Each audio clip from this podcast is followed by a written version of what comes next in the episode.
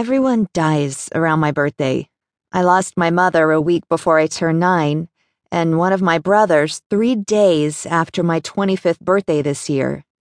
I don't think I'll ever get over either of the two times in my life where I've seen my strong father cry. I get lost in my head a lot, unable to close the door on these memories the way I ache to. I've been tempted to take down the pictures in my bedroom with my two brothers, hoping that helps me move on can't bring myself to do it. If I take down Mikkel's picture, I'm afraid he'll disappear forever. It's silly. The same thought I experienced after my mother's death, because I know they're already gone. But if I keep the pictures up, it's like they're still around somewhere, maybe just outside my room, and I can pretend all I have to do is open the door and they'll be there, waiting. A hard smack of flesh on metal snaps me out of my melancholy thinking. My surviving brother, Peter, is playing with his prosthetic leg like he's a five year old who got the best birthday present of his life. It doesn't look like a real limb and kind of weirds me out, which is why I'm grateful he's in jeans this time and not boxers. It's made of some sort of resilient, lightweight metal and reminds me of the robot troopers in the latest round of Star Wars movies. The design is purely out of some science fiction magazine or comic book. If I hadn't seen him run on it, I never would have believed it'd hold his body weight. You're gonna knock your leg off, I snap at him. The doctor said not to mess with it. Peter rolls his eyes. This thing is cemented to my bone. It's not coming off. He slaps his new leg harder, and I flinch. It just doesn't look sturdy. Your meds, I say, and hold them out. He's been avoiding them. I think because they make him a little less hyper. He's been insisting for days he's ready to return to duty, while the medical staff wants him to wait another month before letting the military decide what he can and cannot do, if they let him back in at all.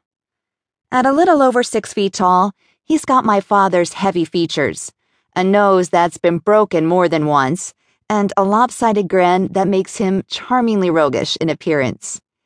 His hair has grown out some since he came home four months ago, but there's no way he resembles anything other than the soldier he is. He's regained the muscle mass he lost while in the coma for three weeks and managed to put on more weight. He works out every day like he's gonna return to the war that killed our brother and nearly cost Peter his life, too. Over my dead body. I'm the youngest in the family, but you think I was the mother. Probably because I took over the role of taking care of my thick headed, stupid older brothers after our mother died. I was nine, and they were 14, old enough to be in trouble every weekend. Kitty Cav, I'm a trained killer.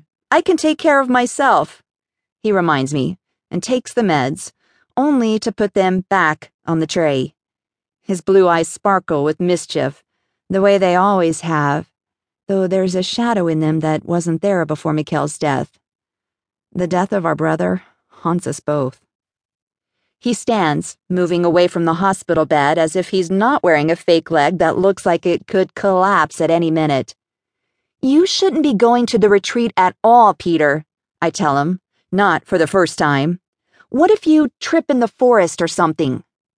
He ignores me and puts on a knit cap. I'm not sure what his obsession with knit caps is lately, but he wears one every time he leaves the hospital. Peter, you have to be careful. I'm worried about him. Have been since I sat by him every day he was in a coma.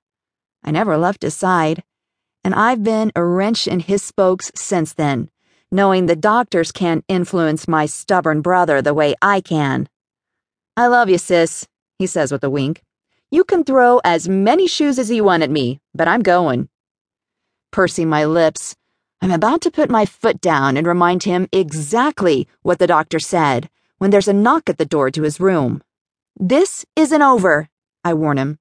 I'm hoping it's the nurse he's been eyeballing, the only other person who might be able to convince him to wait until the end of the week after his final round of tests before he tries to break in the new leg doing something stupid. Opening the door, I spot the dress uniform of a Marine.